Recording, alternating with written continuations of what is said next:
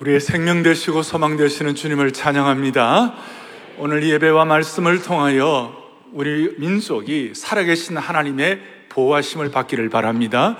오늘 말씀을 통하여 우리 민족이 열방 가운데 영적 강국이 되기를 기대합니다. 무엇보다도 오늘 말씀을 통하여 여러분 개인적으로 믿음으로 구하는 많은 내용들이 응답받기를 소망합니다.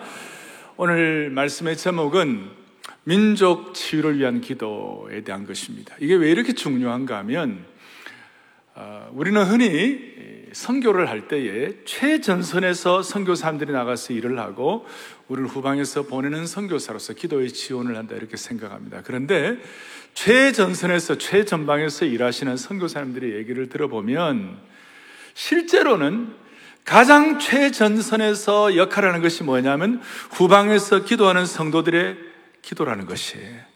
그러니까 여러분과 제가 어떻게 기도하냐에 따라서 선교의 최전선이 결정된다는 것이.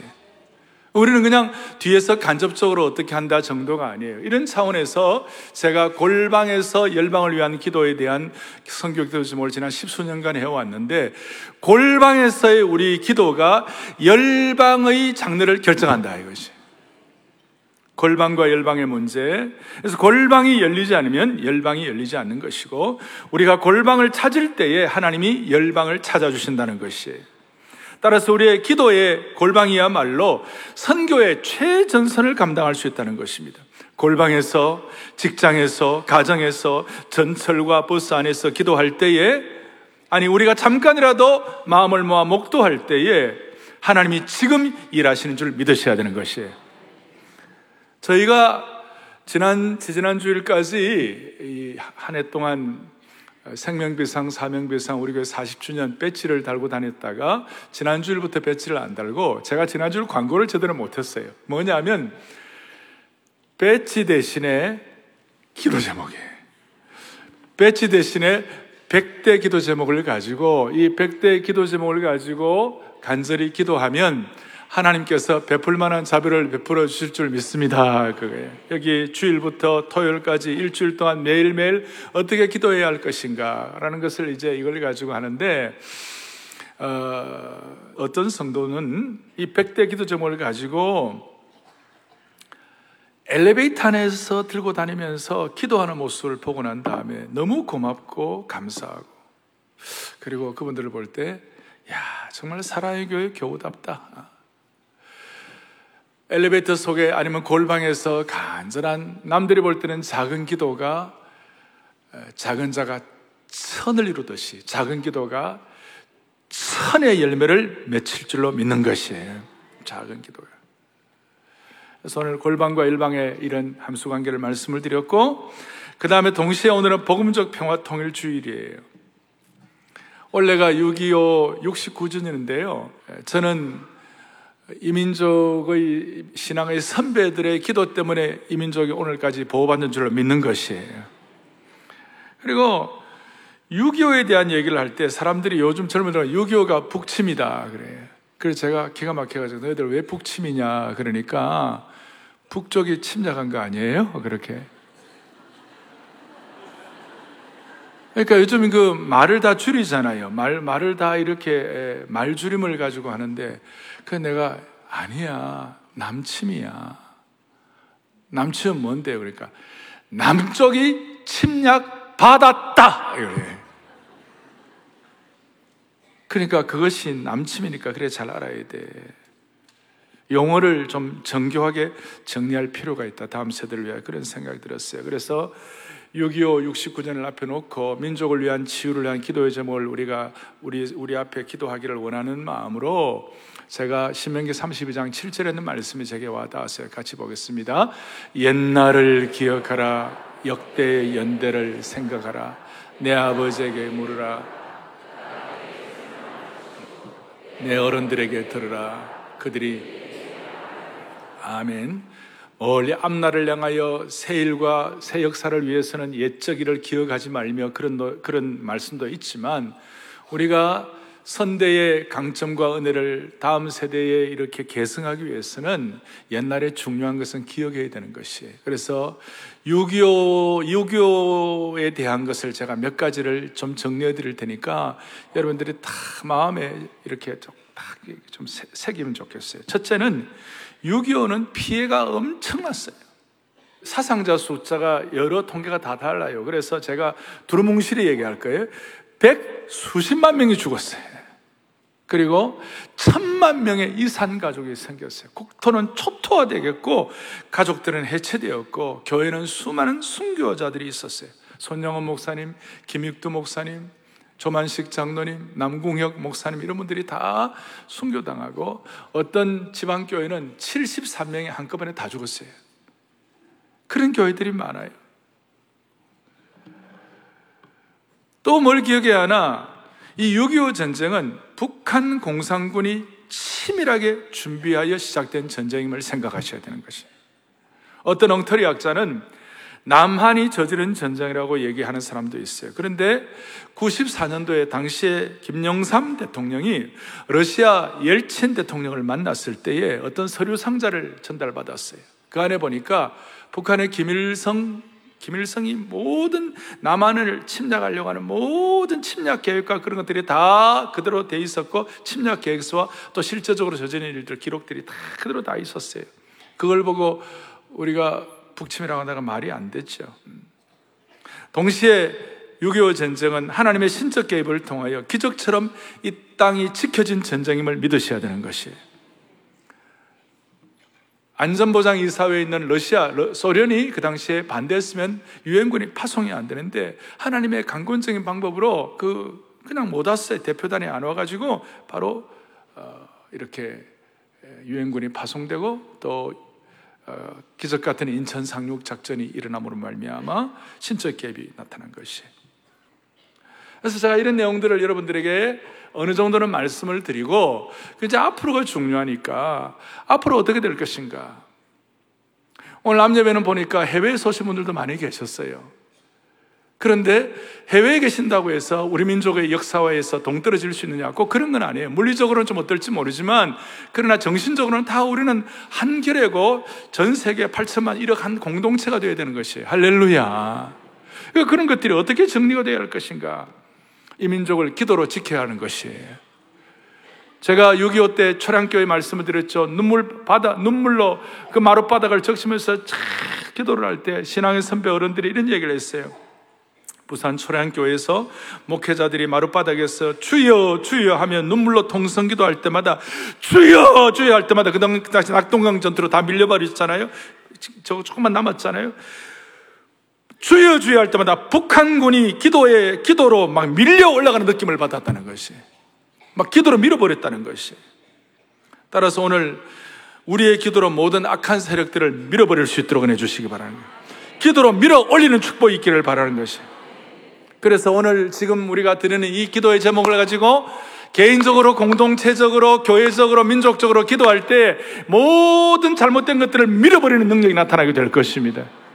이 말씀은 솔로몬의 성전 헌당 이후에 솔로몬이 이스라엘 민족과 하나님의 나라와 복음의 영광과 하나님의 백성들을 위하여 간절히 기도하는 내용이에요. 솔로몬이 왕이 기도하듯이 우리도 마찬가지 21세기의 왕 같은 제사장이 된 줄로 믿습니다. 그리고 예루살렘 성전에서 기도할 때 주께서 응답하시고 들으신 것처럼 오늘 우리 모두는 이런 예배당에서 예배를 드리고 또 개인적으로 우리는 걸어 다니는 성전인 줄 믿으셔야 되는 거예요. 하나님의 성령이 너희 안에 계시는 줄 알지 못하느냐. 너희가 하나님의 성전인 것과 우리가 하나님의 성전이 된 것이에요. 그래서 오늘 제가 몇 가지 기도 제목을 드릴 텐데, 요 기도 제목이 여러분의 것으로 승화되기를 바랍니다.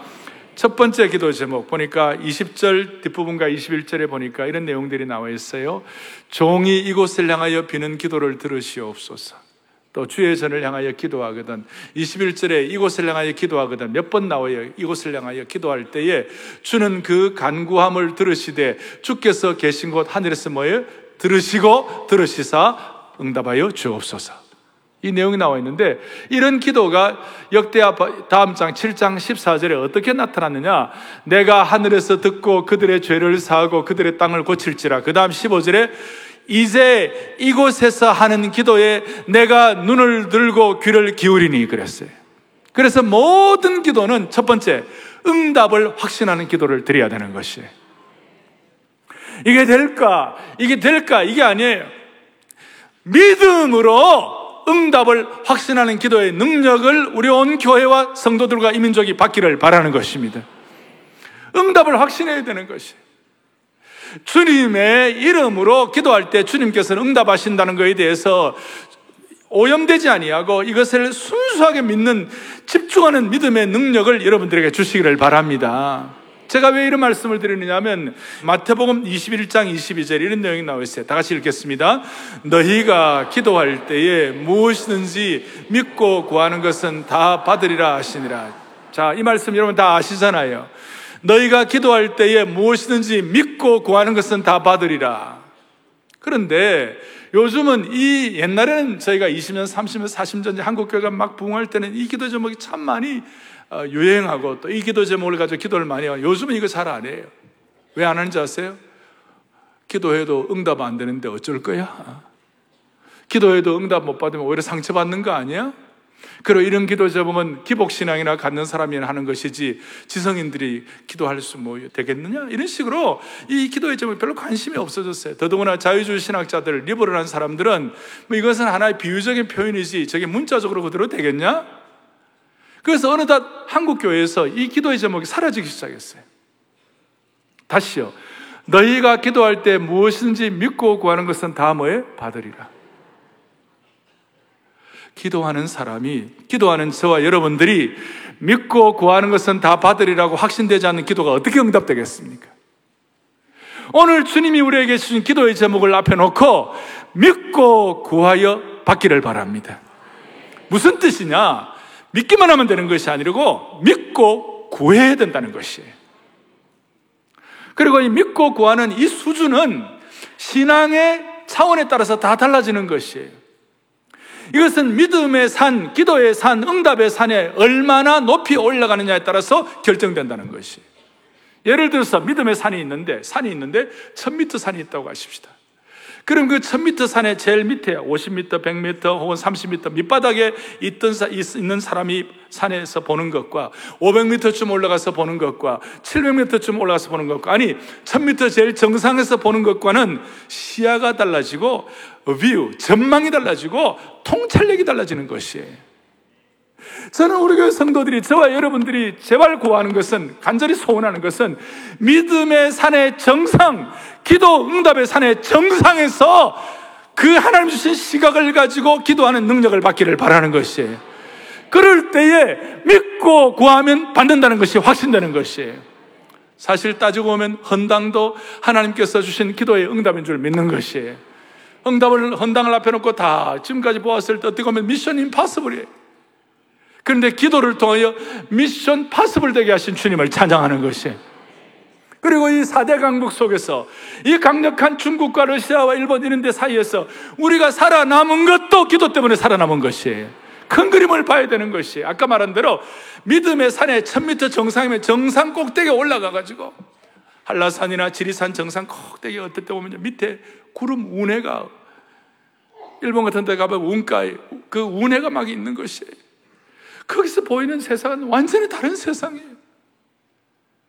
이 예배를 드림으로 말미암아 안아주신의 본당에서 주님 앞에 기도하는 것이 믿음의 정상 그리고 기도의 산의 정상에서 전체를 바라보고 조망하면서 기도하는 것이 될 때에 하나님이 축복해 주시는 것이에요.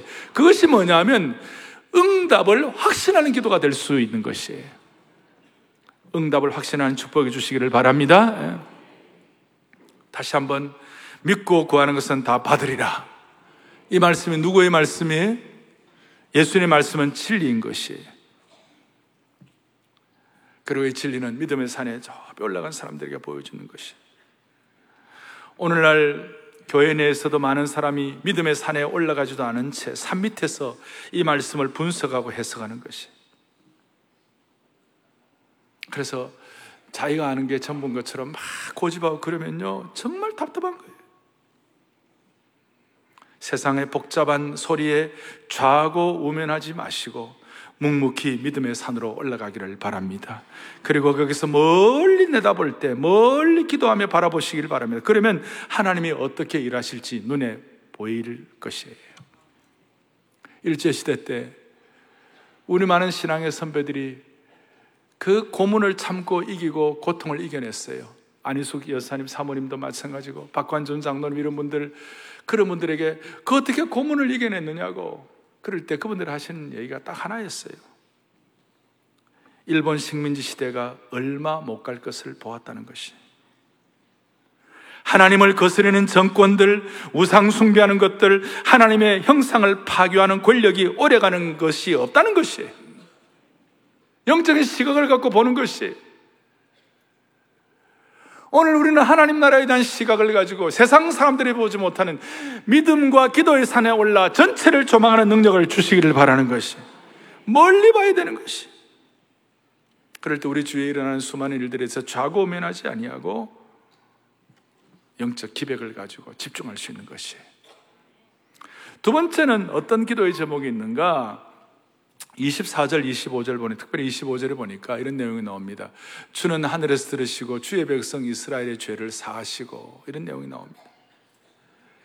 계속해서 몇 구절 통하에 나오는 29절에도 나오는 것이 뭐냐면 이 이스라엘의 범죄한 것을 주님 앞에 용서를 구하오니 주님이 사해 달라고. 첫 번째가 응답을 확신하는 기도라면 두 번째로는 뭐냐면 순전한 회개의 기도예요. 정결의 영을 부여받는 신실하고 솔직하고 정직한 회개의 기도예요. 이런 회개의 기도가 역사하는 것이. 그리고 특별히 이 회개의 기도의 핵심은 뭐냐면 다니엘도 그러고 느헤미야, 특별히 느헤미야 같은 경우는 포로 시대 이후에 태어난 세대이기 때문에 느헤미야는 민족의 죄, 민족의 잘못, 민족의 문제에 대해 책임질 이유가 없어요. 그런데 느헤미야는 나와 내 집과 내 백성이 하나님 앞에 범죄했다고 그랬어요. 그러니까 민족의 죄와 자기의 문제를 동일시한 거예요. 다니엘도 마찬가지. 다니엘은 얼마나 깨끗한 사람입니까? 그런데 하나님 앞에서 내가 범죄했다고 그랬어요. 다니엘이 범죄한 게 아니에요. 오늘 우리는 흔히 일제시대 때 뭐 사람들이 잘못 살았다 이런 식으로 막 비난을 많이 해요. 그런데 그 시대를 안 살아본 사람들이 우리가 함부로 말할 수가 없는 것이에요. 단지 우리가 해야 할 일이 있다면 그 시대에 주님 잘못한 것이 있으면 주님 내, 내 문제이고 내, 내 죄악의 문제이오니 주님 용서하여 달라고 이렇게 순전함을 가지고 회개의 기도를 주님 올려드릴 때 하나님은 불쌍히 여겨 주시는 것이에요. 그리고 또 한 걸음 더 나갔고 여러분과 제 개인의 오염이 공동체를 오염시키는 것이에요. 그럼 나의 오염지수가 국가의 오염지수가 되는 것이에요. 국가가 뭐 어떻다 말다 이게 얘기하는 것이 아니라 내 개인의 신앙의 자세가 이민족의 장래를 결정한다는 것을 기억해야 되는 것이에요. 아니 무슨 이민족가 5천만 원 했는데 내 개인이 무슨 역할을 할 것인가? 아니에요. 신앙적으로 영적으로 이것은 굉장히 소중한 통찰력이에요. 우리는 지금 미세먼지 문제를 해결하기 위하여 월요일에도 제가 그 전 유엔 총장님 만나가지고 미세먼지 문제를 이런저런 얘기도 했어요. 근데 제가 그 대화를 하면서 물리적인 미세먼지도 문제가 심각하지만 이민족을 꽉 덮고 있는 영적인 미세먼지가 심각하다. 이민족의 잘못된 우상숭배, 이민족의 어떤 지금 뭐 성적인 타락, 마약, 도박, 그리고 자기의 뭐 동성애, 이런, 이런 이민족의, 이민족의 영적인 미세먼지도 심각하다. 그리고 이 영적인 미세먼지를 어떻게 해결할 것인가? 그 문제를 내 문제로 알고, 아니, 내가 주님 앞에서 제대로 살지 못하면 이 오염지수가 공동체를 오염시키고 민족을 오염시킨 줄 알고, 주여, 내 혼자라도 주님 앞에 회개하고 제대로 잘 기도함으로 말미암아 주여 이 공동체와 이 민족을 살려주시기를 소망합니다. 이거예요. 그러니까 내 오염지수와 공동체의 오염지수가 같이 간다는 것을 기억할 때마다 정신이 번쩍 나는 거예요. 여러분 잘 아시는 대로 대한민국은 일제시대를 견디는 힘은 평양부흥이었어요. 평양부흥은 어떻게 일어났어요? 여러 가지 해석이 있지만 평양 장대현 교회에서 길선, 그 당시에 길선주 목사님 되시기 전에 길선주 장로님이 자신의 문제를 사람들 앞에 토하고 잘못을 회개했어요. 처음 며칠 동안은 맹숭맹숭하게 집회에 아무런 무슨 불이 떨어지지 않았어요. 그런데 길선주 장로님이 주일 밤에 자기의 죄를 자백했어요. 자기가 친구가 맡긴 어떤 그 친구 집안을 좀 도와달라, 친구 집안을 자네가 좀 내 대신 그 가족들을 이렇게 돌봐주게 그러면서 돈을 남긴 것 가운데 일부만 주고 자기가 좀 이렇게 처리한 걸 고백했어요. 그러면서 그때부터 무슨 일이 벌어졌는가? 그 죄를 자백하는 순간 회개의 영이 모든 교인들을 휩쓸었고 예배가 저녁 7시에 시작이 됐는데 월요일 새벽 2시까지 끝나지 않았어요. 그 7시간 동안 통곡하며 자기의 자백, 죄를 자백하는 순서를 가질 때 그때부터 정결케 하는 성령의 영이 온 교회를 휩쓸어버리고 지도자로부터 모든 성도들의 그 죄를 고백하는 순간 하나님 영광을 받으시고 교회와 민족이 치유되기 시작한 줄로 확신해야 되는 것이 오염지수 따로 가는 거 아니고 저나 우리 모두가 다 이런 면에 있어서 주님 정결의 영을 부어 주시옵소서. 세 번째 기도 제목은 26절부터 31절까지 나와 있어요.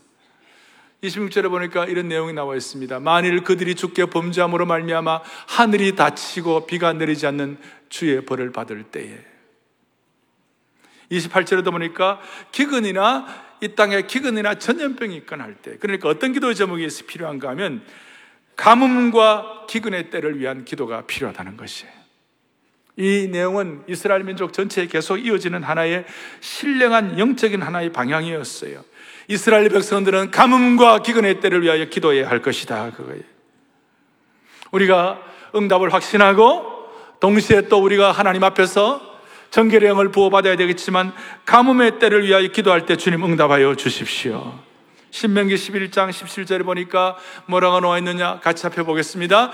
여호와께서 너희에게 진노하사 하늘을 닫아 비를 내리지 아니하며 됐습니다. 하나님께서 구약 시대 때 보면 하나님이 이스라엘 백성들을 질책할 때에 이스라엘 백성들을 향하여 하나님께서 경고하실 때에 하늘을 하늘을 닫아서 비를 내리지 않을 때가 있었어요. 비를 내리지 않을 때가 있었어요. 그리고 비를 내리지 않으면 무슨 일이 벌어집니까? 가뭄이 되면 물도 함부로 못 쓰고 모든 것이 황량해지고 논밭이 쩍쩍 갈라지게 되는 거예요.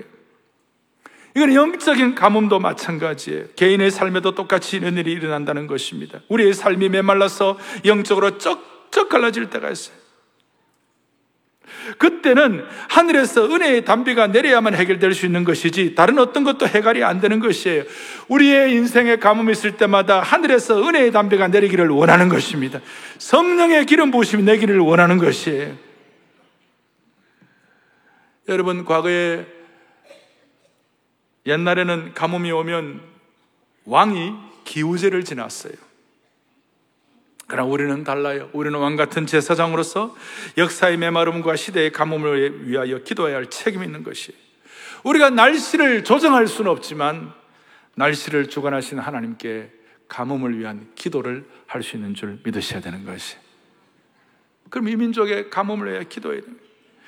예레미야 50장 38절에 보니까 이런 내용이 나와 있습니다. 같이 봅니다. 가뭄이 그것을 말려오리니 이는 그 땅이 조각한 신상의 땅이요. 그들은 우상에 미쳤습니다.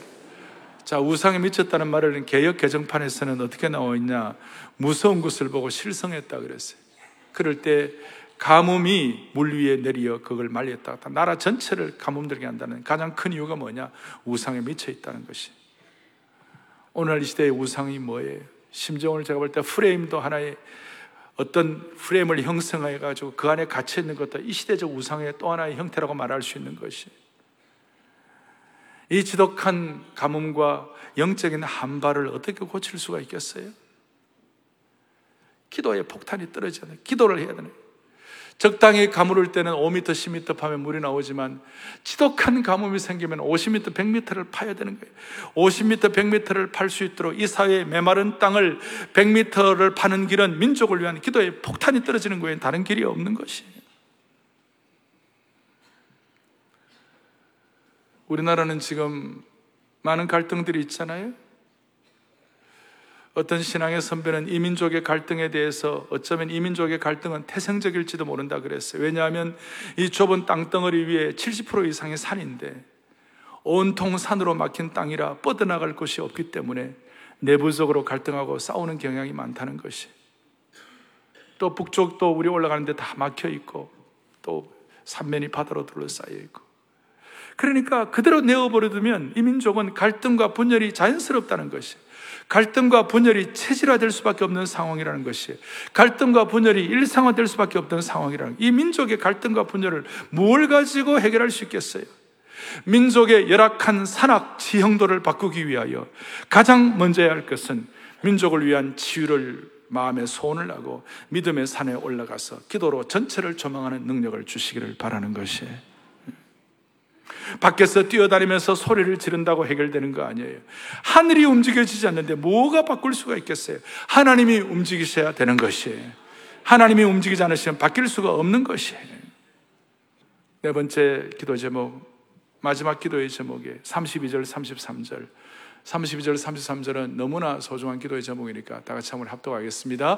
주의 백성 이스라엘에 속하지 않은 이방인에 대하여도 그들이 주의 큰 이름과 능한 손과 표심파를 위하여 먼 지방에서 와서 이 성전을 향하여 기도하. 33절 주는 계신 곳 하늘에서 들으시고 무릇 이방인이 주께 부르짖는 대로 이루사 땅의 만민으로 주의 이름을 알고 주의 백성 이스라엘처럼 경외하게 하여 또 내가 건축한 이 전을 주의 이름으로 일컫는 줄을 알게 하옵소서. 아멘. 성교적 국가를 위한 기도를 했어요. 성교적 사명을 위한 기도를 한 거예요. 이스라엘 백성들이 이 예루살렘 성전을 헌당하면서 소위 솔로몬 시대 그 시대가 미셔너리 이스라엘 최고의 성교적 삶을 살게 된 것이 이것이 나중에 연결되어 갖고 내 집은 만민이 기도하는 집이라 모든 백성들과 민족들이 와가지고 기도하는 집이라는 것이 그리고 당시에 이스라엘 예루살렘 성전에 그 근처에 이방들이 많이 와가지고 예루살렘 성전 안에는 이방인과 유대인이 형제자매가 될 수 있는 유일한 장소가 되었어요. 서로가 이렇게 교류할 수 있는 장소가 되었어요. 이렇게 말할 수 있어요. 이방인들을 향하여 선교적인 삶을 살 때 예루살렘 성전이 가장 성전답게 되었다는 것이. 저는 우리 교회를 방문하는 많은 해외에서 오신 또 외국인들도 많이 계시는데 많은 분들이 그래요.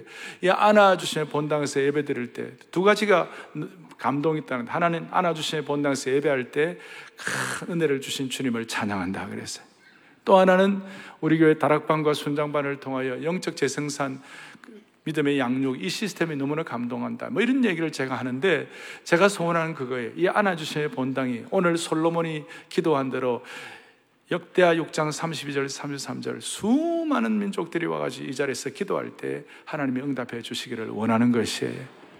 언젠가는 이 자리에서 주님이 은혜 주시면 우리 세터면 탈북민들이 다 함께 모여서 주님 앞에 예배하는 그런 영광스러운 장소가 되기를 바라고 이 자리가 수많은 뭐 필리핀이나 중앙아시아나 다민족들이 와서 함께 예배드릴 수 있는 그런 축복도 주시기를 원하는 것이에요. 그게 나하고 무슨 상관이 있느냐? 그게 아니에요. 그게 우리를 살리는 것이에요.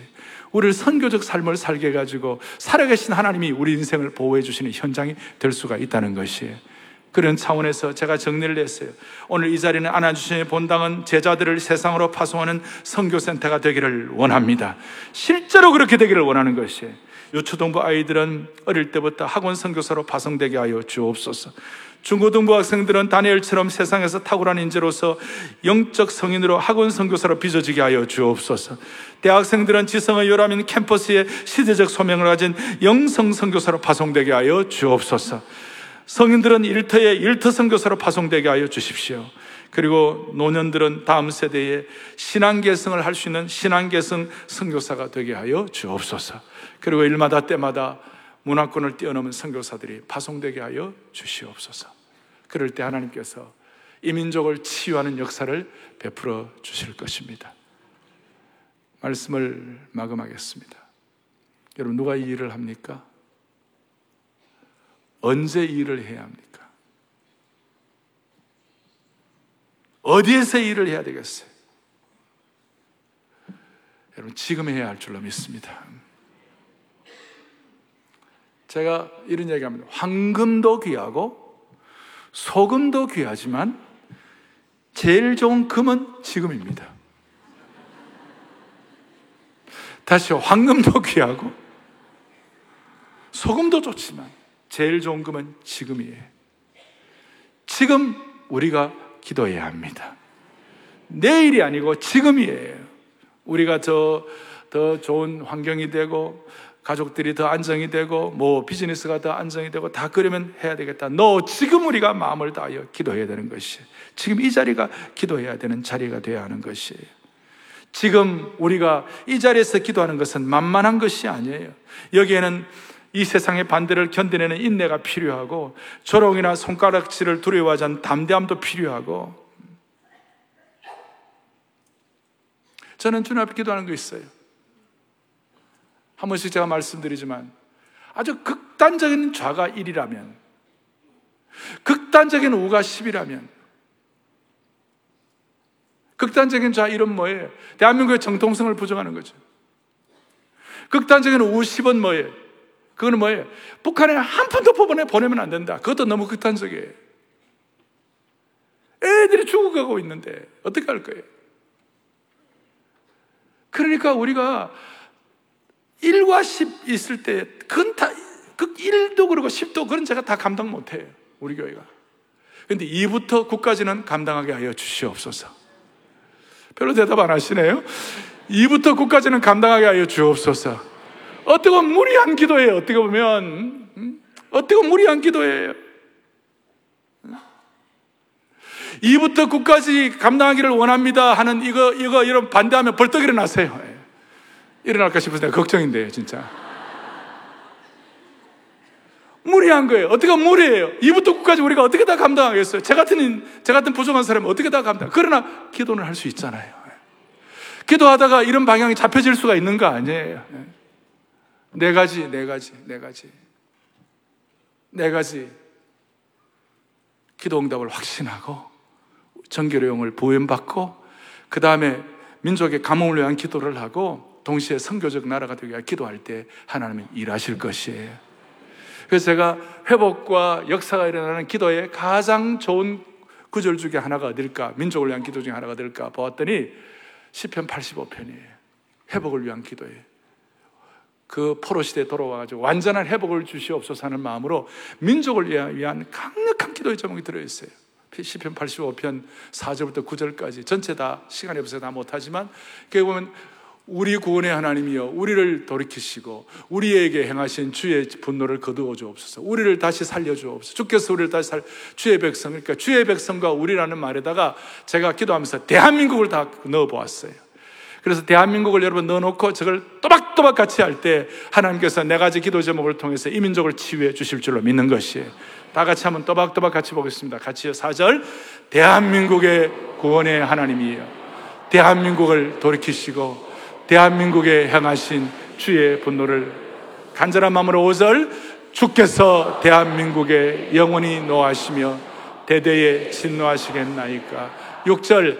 주께서 대한민국을 다시 살리사 대한민국 백성이 주를 기뻐하도록 하지 아니하시겠나이까. 7절 여호와여 주의 인자하심을 대한민국에 보이시며 주의 구원을 대한민국에 주소서. 8절 내가 하나님 여호와께서 하실 말씀을 들으리니 무릇 대한민국 백성 대한민국 성도들에게 화평을 말씀하실 것이라. 대한민국 백성은 다시 어리석은 대로 돌아가지 말지로다 하면 구절다 함께 진실로 그의 구원이 그를 경유하는 자에게 가까우니 영광이 대한민국 땅에 머무리리이다. 아멘. 우리는 죽은 하나님이 아니라 살아계신 하나님을 믿는 주의 백성들입니다. 믿고 구하면 받은 줄로 확실한 주의 백성들이 될 줄로 믿습니다. 오늘 이런 마음으로 가슴에 손을 얹고 민족 치유를 위한 기도, 주여 이 민족을 치유하여 주옵소서. 이 민족을 치유하다는 마음 안에는 네 가지 기도 제목을 넣고 여러분들 간절하게 1, 2분 동안 집중하여 시편 85편을 기억하면서 우리 대한민국을 다시 살리사 주를 기뻐하시는 백성 되게 하여 주시옵소서. 주여 이 민족을 치유하여 주옵소서. 주여 이 민족을 치유하여 주옵소서. 간절한 마음으로 두 번 크게 외치고 기도하겠습니다. 주여 이 민족을 치유하여 주옵소서. 주여 이 민족을 치유하여 주옵소서 하나님 아버지 하나님 아버지 존귀와 영광과 권능과 부여와 능력과 지혜와 입을 주님 앞에 원합니다 모두 주께 올려드리기를 원합니다 하나님 아버지 내가 기도 제목을 가지고 주님 앞에 높은 영광 올려드리게 하여 주시옵소서. 살아계신 하나님 아버지, 이 민족은 중요한 시점에 지금 서 있습니다. 민족이 치유되게 하여 주시옵시고, 영광과 종기와 위엄과 권능이 소통되는 이 민족이 되게 하여 주시옵소서.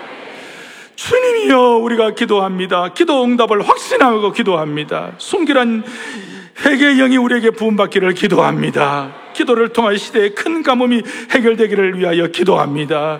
주여 이것이 만만하지 않고 어려운 고난의 길이지만 이 길을 묵묵하게 감당하여 하나님께 큰 영광 올려드리게 하여 주시옵소서. 우리 주 예수 그리스도를 받들어 간절히 기도 올리옵나이다.